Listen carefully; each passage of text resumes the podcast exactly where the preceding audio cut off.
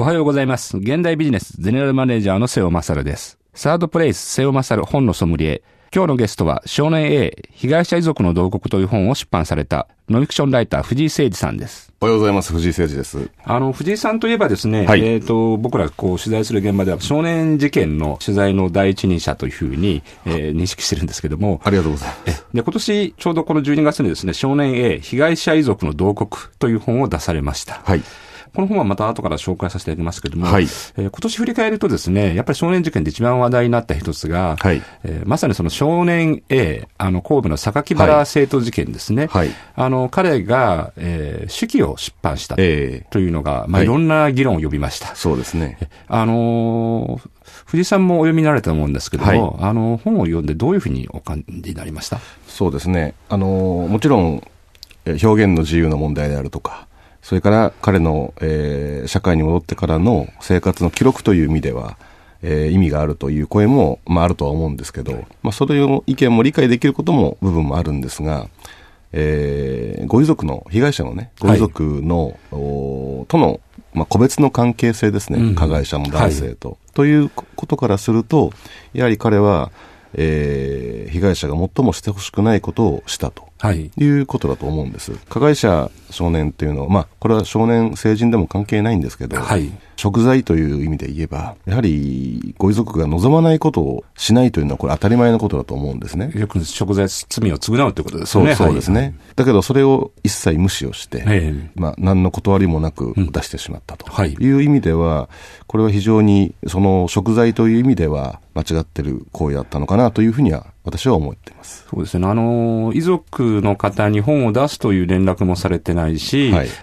出た後遺族はやめてくれと、要するに出版社とも含めて、はい、やりたいと言ってるにもかかわらず、出版を強行しているというのが今現状ですよね。そうですね。出版差し止めは求めましたけど、法的手続きはお取りにならなかったんですね。はい、それはそれによってまた盛り上がってしまうのではないかということを危惧されて、そういう意味でより心の痛みを抱えているということですね、遺族の方がね。そうですね。で、この本にも書きましたけれど、本が出た後にですね、はい、地元のメディアに対してはコメントを出されたんですけど、はい、その後は一切もう触れたくないということを、ご遺族の方おっしゃっていたんですが、はい、その後ご遺族が集まる会がありまして、ね、はい、そこで一緒に酒を飲む機会がありまして、そこでいろいろ飲みながら語り合ってですね、その話もこの本には入れました。その時どういうお話になったんですか？もう基本的にはそれまでは手紙をもう毎年、来ていてですね、はい、それを勇気を出して、読んでいて、その加害者男性の変化というものを、はい、見続けてきたということなんで、それはそれで一つの関わりですよね。はい、だけどそういった自分を奮い立たせてその加害者の手紙を開封してきたんだけど、はい、そういった気持ちも一切もうなくなってしまったんだというようなことをですね、はい、おっしゃってましたね。特に最後の手紙がとても長かったそうなんです。で、とても難解な言葉が使われていたりとか、はい、で、おそらくそれがすでにその本の下書きになってる。手紙が届いてから3週間後にはもう出てますから、もう完全にその時点ではもう原稿出てるんですよね。はい、そうですよね。で、その手紙はもうその中に盛り込まれてるわけなので、じゃあ何のための手紙だったのかということで、非常にその憤りを語っておられましたね。なるほどですね。今回藤井さんが出版された少年 A 被害者遺族の慟哭という本なんですが、はい、神戸の事件に代表されますけども、要するにその少年事件の被害者の遺族の方をこれまでずっと取材されてきた記録ですよね。で、僕も読ませていただいて、はい、遺族の気持ちを思うとですね、やっぱりその自分の大事な子供の命を奪われるっていうのは、本当に辛いことですよね。はい、で、しかもそれ後にですね、ある意味、少年事件ならではの、例えば犯人に対する思いが届けられないとかですね、事件の詳細がわからないとか、もうその苛立ちとかを見ると、加害者個人への怒りとかですね、それ以上にその制度に対する怒りみたいなのが込み上げてきてですね、矛盾をなんとかしたいないという気持ちが盛り上がってくる本でした。今回の少年 A 被害者遺族の慟哭という本に関しては、はい、主にその社会に少年事件ですから、はい、大半の少年事件は数年で社会に戻ってくるわけですね。はい、で、その少年たちが、それまで謝罪の言葉を口にしたり、一生償っていきますようなことをですね、いろいろ家庭裁判所とか、いろんなところで言ってるんですけれど、はい、それを果たして履行しているのかどうか、実行しているのかどうかということに、焦点を当てた、ルポなんですね。もちろん瀬尾さんが今おっしゃるような、少年法の問題であるとか、さまざまな制度の問題点があるんですけれど、被害者ご遺族と加害者の少年たちがどうその後事件後に向き合っていったかというところっていうのは、なかなかデータにはもちろん出てこないんですね。例えば少年凶悪犯罪はずっと減少傾向にあって、それはデータに表れているけれど、その後の謝罪とか贖罪とか賠償ですね、例えば民事裁判を起こされて、数千万単位の払う義務が生まれると、加害者の方に、でそれを払っているのかどうか、ということをですね、調べたことってほとんどなかったんですね。でかなり、これまで私もう数十家族の少年事件の方とお付き合いをしてきたんですけれど、そのうち今回は6家族の方を取り上げましたけれど、やはりその後の謝罪行為とか、賠償行為っていうのの現実ってのひどいもんだったんですね。そうです。もうこれ逃げ得と言っていいほどの例もほとんどで、つまり少年事件については要するに刑事的責任を当然問われるわけですけども、これがやっぱり少年法というのがあって、刑法犯に該当しないというケースが、刑事裁判にならないというケースが出てくるわけですよね。で遺族の方でやっぱりその中ではこう納得しきれないものもあって、その中で刑法とは別に民事で訴えますという、そういうケースが出てるわけですね。そうですね。刑法犯というか、刑事裁判、大人と同じように刑事裁判で裁かれたケースも、あるいはそうじゃなくて家庭裁判所の中で、だけで裁かれて、で少年送致なんかのこれ保護処分って言うんですけれど、刑事罰ではないわけですよね、少年院送致というのは。ですから、どちらにせよそういった社会から一旦隔離されるわけですけれど、その後に民事裁判を起こして、多額なお金をですね、一生、払わせることによって、その謝罪の意思を少しでも示してほしいという遺族の方が多いわけですね。よく新聞なんかですと、その民事の裁判を起こしたとかですね、あるいはその判決が出た、で要するに犯人もしくはそういう家族に対して支払いの判決が出たというところまでは時々報道するのを見かけるんですが、その後ってのは僕も今回は初めて読みました。そうですね、判決が出て、大体最高裁まで行く場合が多いんですけれど、じゃあその後ちゃんと支払われてるのかどうかっていうのはほとんど報道されてないんですよね。で例えばリンチ事件が多いので、加害者が7人とか8人いる場合は、例えば1億近いお金を分担するわけですよね、過失割合によって。要するに一人の子を寄ってたかって殺すわけですね。その中でもじゃあ誰が払い続けているけれど、誰々は逃げているとか、そういった実態っていうのはほとんどもうその後メディアは報じてこなかった部分なの で、今回全ての事件の加害者のケースを私調べまして、で例えばあるご遺族からは、毎月の銀行の振り込みの記録を見せてもらうんですね。そうするとある少年はずっと払い続けていたりするけれど、ある少年は2ヶ月で終わっているとか、ある少年は金額がどんどん少なくなっているとか、から住所を勝手に変えているとか、そういうことがかなり見えてきてですね、そういった民事の賠償の実態というのは、補足する期間がないんですよね。例えば法監察だったら法監察署というところがあって、真面目な生活してるかどうかとか、っていうことは見るわけだけど、それが終わってしまったら、誰もそこを見る人がいなくなって、結局はその賠償しているかとか謝罪をどういう形であり続けているかどうかということを見るのは遺族しかいない、被害者側しかいないんですよね。例えばそういう判決が出て、で本来、払いますと言ってても、払わないケース、あるいはさっきおっしゃって途中でやめちゃうケースも多々あるわけですよね。そっちの方が多いと思いますね。これはそこの責任で問われないんですか？民事は命令ですから、一応そこには効力はあります。ですけれど先ほど逃げ得ということを言いましたけど、逃げてしまえばそれに対して、例えば給料差し押さえるとかですね、いろんな方法はそれは手立てはありますけれど、それを全部やらなきゃいけないのはやっぱり被害者の方がやらなきゃいけないわけですよね。大変な、これ面倒くさいことですし、またお金も弁護士雇ったらお金がかかるわけですよね。そうですね、弁護士を雇って裁判所を通じてそういうのを出さなきゃいけない、そういうことですもんね。それから民事の場合は10年経ったらそれを効力を更新する手続きをしないと執行しちゃうわけですよね。なので多くの人は判決が出ればもう終わったと思ってるかもしれないけれど、それを実際に回収していくっていうことはものすごく大変な作業であるということがよく分かりましたね。なるほど。さっき榊原事件の話が出ましたけども、藤井さんの今度の本の中でも、加害者で榊原に憧れてた、そういう犯人が出てきますよね。出てきます。で彼の、裁判の経緯とかこの中で出てくるのを読んでると正直反省しているというのがなかなか伺えないですよね。そうですね。その少年も榊原に憧れて、同級生を殺害をして、はい、で10年の刑期を終えて帰ってきたら、手紙が来るわけですけれど、自分の話を小説にして印税を払うとかですね、榊原とやってること同じなわけですよね。結局小説も書いてないし、その少年は再犯しちゃって、また刑務所に入る、でまた今社会に戻ってきてるんですけれど、金銭的な賠償も一切してない、で今回取材をしてですね、本に書いたことのもう一つのテーマはやっぱ親の問題ですね。やっぱ少年事件っていうのは当然みんな親がいますよね、あるいは保護者がいる、で父親母親両方いるところもあれば片親のところがある、で必ずそういう親っていうのは息子と一緒に償っていきますみたいなことを必ず言うんですけれど、実はそんなことないんですね。一緒に逃げてしまったりとか、あるいはもう払う意思はありませんっていうふうに開き直ってしまったりとかですね、少しでも自分の責任を軽くしようというふうに、要するに親の監督責任はないみたいなことを突然言い始めたりとかしてですね、そういった親の無責任さとか、非常識さっていうこと、自分の息子がやった取り返しのつかないことを一生背負っていくんだという親っていうのは本当に少なかったですね。なるほど。いや、本当にその被害者の気持ちになると本当にいたたまれないですよね。この本の中にも、加害者の父親が被害者の母親に連絡をしてきて、一緒にカラオケに行かないかみたいなことを誘ったっていうケースも出てきますよね。それは沖縄のケースなんですけれど、それ改正少年法のできた後で起きた事件、集団臨時事件なんですけれど、僕もずっと取材でその加害者の親たちとはいろんなところで裁判所であったり被害者の家であったりとかしてきたんですけれど、中にはきちんと対応してる親もいるんですが、中には今おっしゃったような、直接遺族に電話してきて、ちょ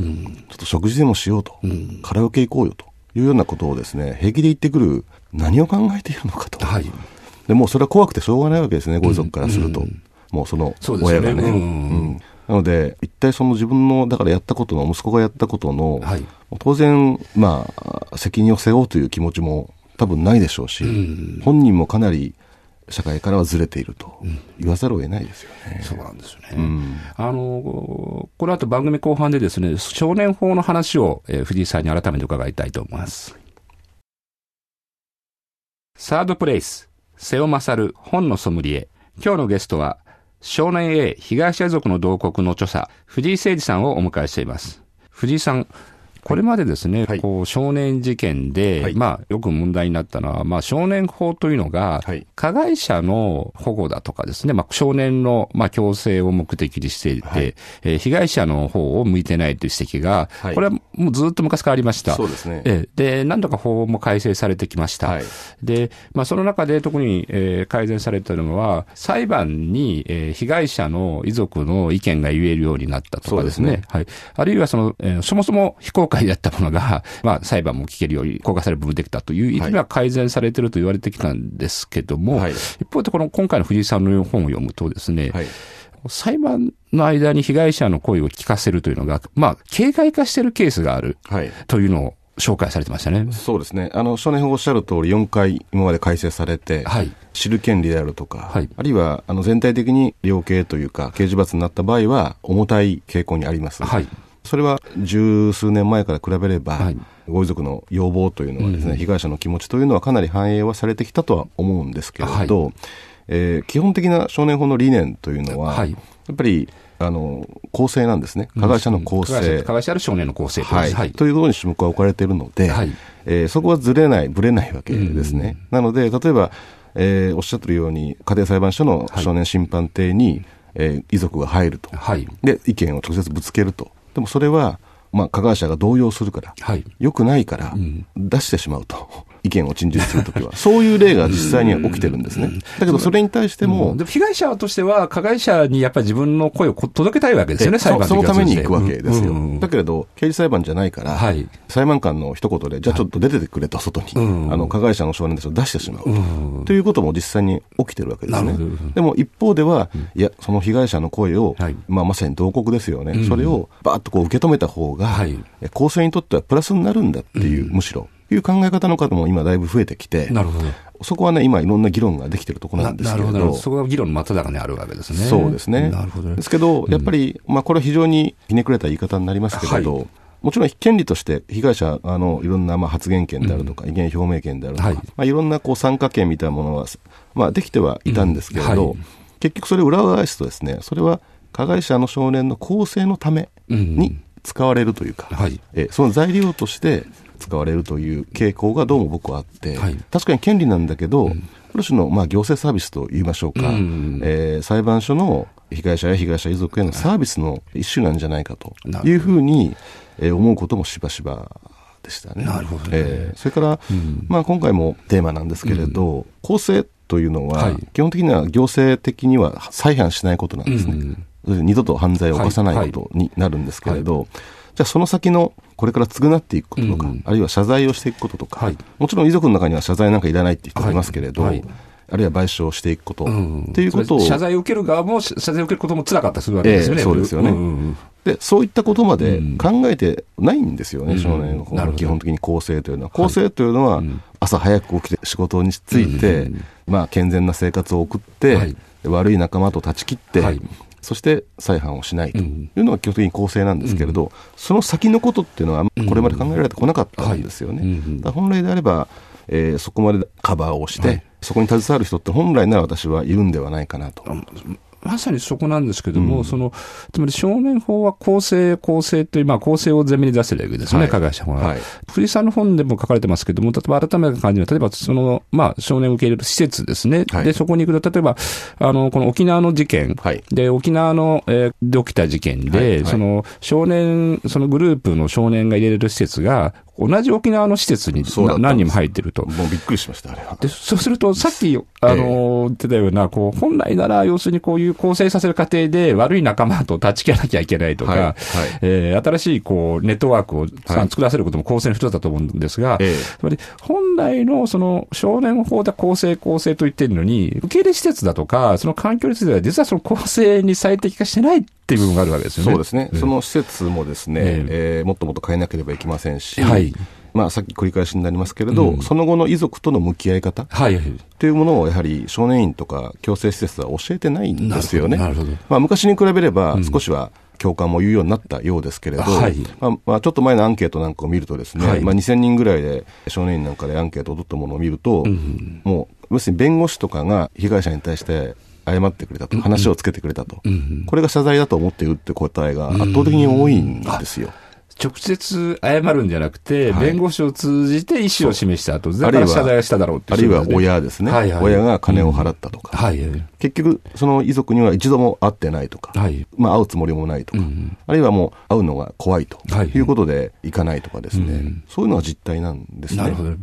本当であれば一番その自分が傷をつけた人、あるいは命を奪った人に対して真摯に向き合うということ、これはケースバイケースでいろんな方法があると思うんですけれど、そこまで本当ならば、当人たちができるようになるのが理想なんですけれど、今回取材をしてみて思ったのは、なかなか当人たちだけではそれは難しいだろうというのが、残念ながら実態です。ですからそこに対してやっぱりサポート、社会のサポートや、何らかの行政的なサポートが本当ならば作っていった方がいいのではないか。被害者の救済という意味でも必要なんじゃないかなと思いましたね。そういうケアが被害者の救済にもなるし、少年そのものの構成にもつながると、そういうことですね。その通りで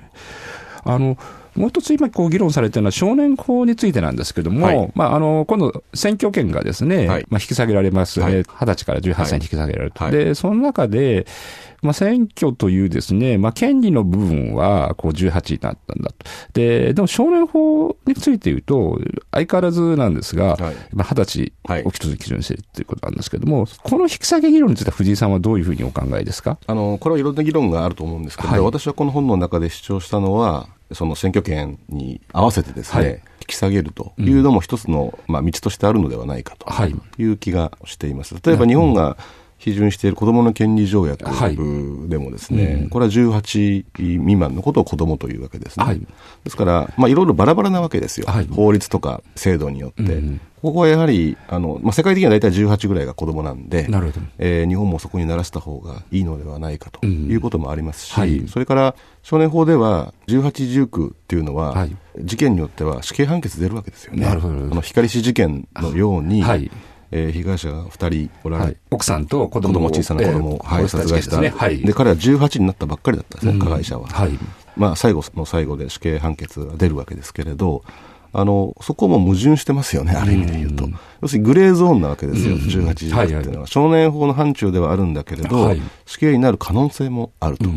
という、まあ、このある種の僕からするとねじれのように見えるところを、もう少し解きほぐしてですね、はい、平たくするという議論も必要なんではないかなと、はい、なるほどですね、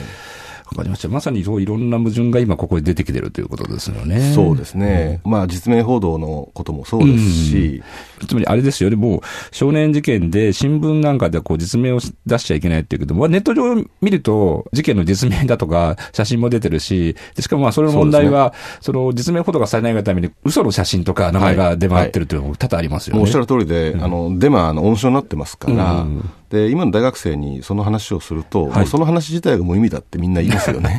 もうネットですぐ翌日に出てるじゃないかはい、はい、自宅の写真も顔も住所も全部出てますよと、今さら少年法61条で丸もいるなんて何があるんですかっていうことを関心持ってる学生は言いますね。なるほど、ネットネイティブなわけですから、当然なわけですよね。まあ、その時代の朝前提でその部分も考えていく必要があるということですね。そうですね。だからこれまあ一つは、少年法というよりも、私はまあ犯罪報道のあり方として、やはり記録性とか正確性ということで言えば、本当は少年 A ではなくて、事件には顔があるわけですから、どこの誰だというですね、そういった名前も含めて私は報じていくべきじゃないかなと。だからまあそれはもうメディアの一つの方向転換というかですね、姿勢も変えていく時じゃないかなとは思います。そこはすごく重要で、この問題って報道の自由とも絡んでくると思うんですけども、それを要するに法律に縛られるんじゃなくて、メディアがまあ要するに自分たちで考えて、そしてその時代に合わせて変えていくってすごく重要ですよね。基本的には日本の場合も協定があって、どうしてもこれ社会公共性の方が公益性の方が高いと判断すれば実名しますよということで、過去に何回かはあるんですけれど、まあ、大半は基本的には少年法を守っていきましょうという流れで、それほど自主的に判断してここはもう実名報道だっていうふうにやるような、感じはしないんですよね。そうですよね。横並び意識が強い。時々週刊誌がこうそういうのをやるぐらいで、でもどちらかというとそういうのを新聞もテレビも叩くみたいな構造だけで、あんまりそこから思考が深まってないですね、議論がね。おっしゃる通りだと思いますね。ゲリラ的な実名報道があっても、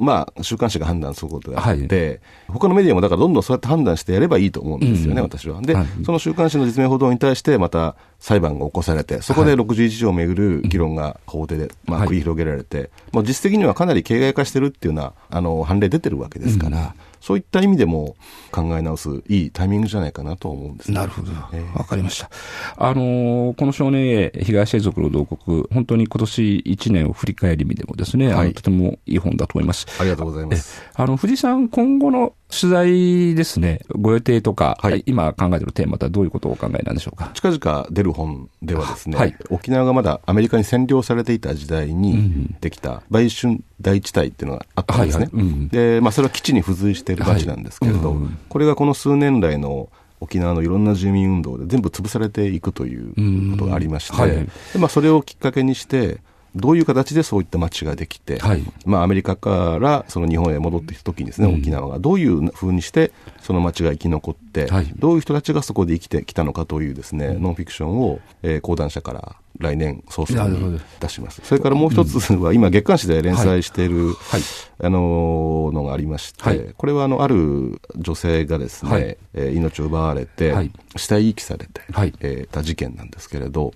それが罪に問われなかった事件なんですね。本当は傷害致死事件なんですけれど、それが死体遺棄事件でしか扱われなかった事件なんです。でその背景には、例えば死体を埋めていたから死因が分からなかった、白骨化しなかったから、それからあと黙秘ですね、最近黙秘の問題がいろんな形で注目されてますけれど、まあ、もちろん黙秘権っていうのは重要な憲法にも定められたこれは権利なんですけれど、まあ、これをしたゆえに事件の容体が全く分からなくて、起訴できなかったっていう事件が今ありまして、それを今細かくそういったその背景なりをまあ調べて、その事件に向き合う残された遺族の戦いみたいなことをずっと今取材を続けています。なるほどですね、これからの活躍も楽しみにしています、今日のゲストは小学館新書少年 A 被害者遺族の同国の著者藤井誠二さんでした。藤井さん、どうもありがとうございました。ありがとうございました。